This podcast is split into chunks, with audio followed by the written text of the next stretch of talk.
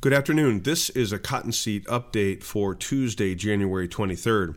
Well, the seed markets have been relatively stable over the last few weeks, with Memphis North openly bid at 280 or 285, offered at 290, 295. Those are dependent on the locations, uh, with the trade hovering in this 285 area.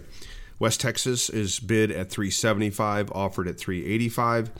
North Carolina and Georgia both hovering around 240 on the bid and 250 on the offer, with vans and containers trading at somewhere between a 10 to 15 dollar ton premium, depending on the location. Uh, Ginnings continue to slow down. We've dropped from 300,000 bales just a few weeks ago to 120,000 bales last week. So, not surprisingly, uh, as we continue deeper into January and early February, ginning is winding down quite quickly. Right now, we have classed around 11.3 million bales. Remember, the government has the current estimate at 12.4, so we're about 1.1 million bales underneath the government estimate. I'm guessing with the slowing pace of ginnings that they're probably still too high on their estimate.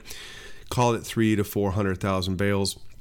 And so now this puts us basically at almost two and a half million bales smaller than last year's crop. Remember, we made almost 14.5 million bales, and I'm guessing at this point we're going to be just underneath 12 million bales. So that would be some 650 to 660,000 tons less seed produced this year uh, versus last year. I do think we carried in more seed than last year. Uh, so let's say we carried in 250,000 tons more seed. That would put the deficit year over year close to 400,000 tons. That means we would need to ration some 33,000 tons of seed per month in order to not uh, run this balance sheet out. And so the question, open ended question, is where is demand? And I would argue that the export demand is quite a bit stronger than last year. Oil mill demand will be just a hair lower as we have closed an oil mill. So call those two as a direct offset with a slight favor toward more exports. Uh, it's the dairy demand that remains the big question. We know that last year, with the much higher prices, um, you know, we did severe demand rationing on seed. We bought some of that demand back last summer uh, as milk prices held in that $18, $19 a hundredweight, and seed prices got down, you know, about $20, $30 a ton below where we are now. We did a pretty good job buying that demand back. Now that scenario has flipped back a little bit with milk prices back down to the $15, $16 a hundredweight and competing feeding ingredients starting to fall. It looks like we're starting to lose dairy demand again. So here's the seasonal, uh, you know, the seasonal breakdown for cottonseed. We typically get this nice rally after harvest into early January. We have taken advantage of that rally, gotten 20, 30% sold on our inventory for this year. And now with the sell off in the grains and the sell off in milk prices, I'm expecting that we will come under pressure seed prices will over the next 35, 30, 45, maybe even 60 days.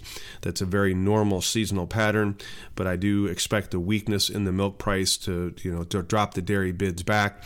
Right now, we're being held up by oil mills and by the export market, and so I'm expecting a 10 to 20 dollar a ton pullback in seed prices.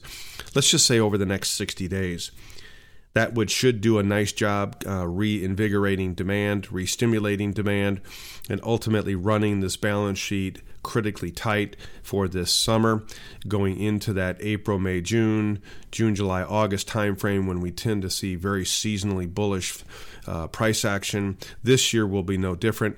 I also think we're starting to form a bottom in the grain markets.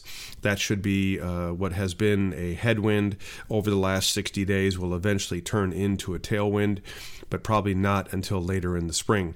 So I'd like you to get comfortable with your physical ownership, uh, where you're sitting right now. Get up to that 30% sold. Get comfortable enough to ride out this market over the next 60 days and look for some extreme volatility this summer as we will probably figure out that we have a much smaller crop and we probably have not done the job rationing the demand that we need to, uh, and ultimately end up with some severe volatility into the summer. But for now, I'm expecting a touch of a softer market as gins need to sell for cash flow and dairies are a bit on their heels.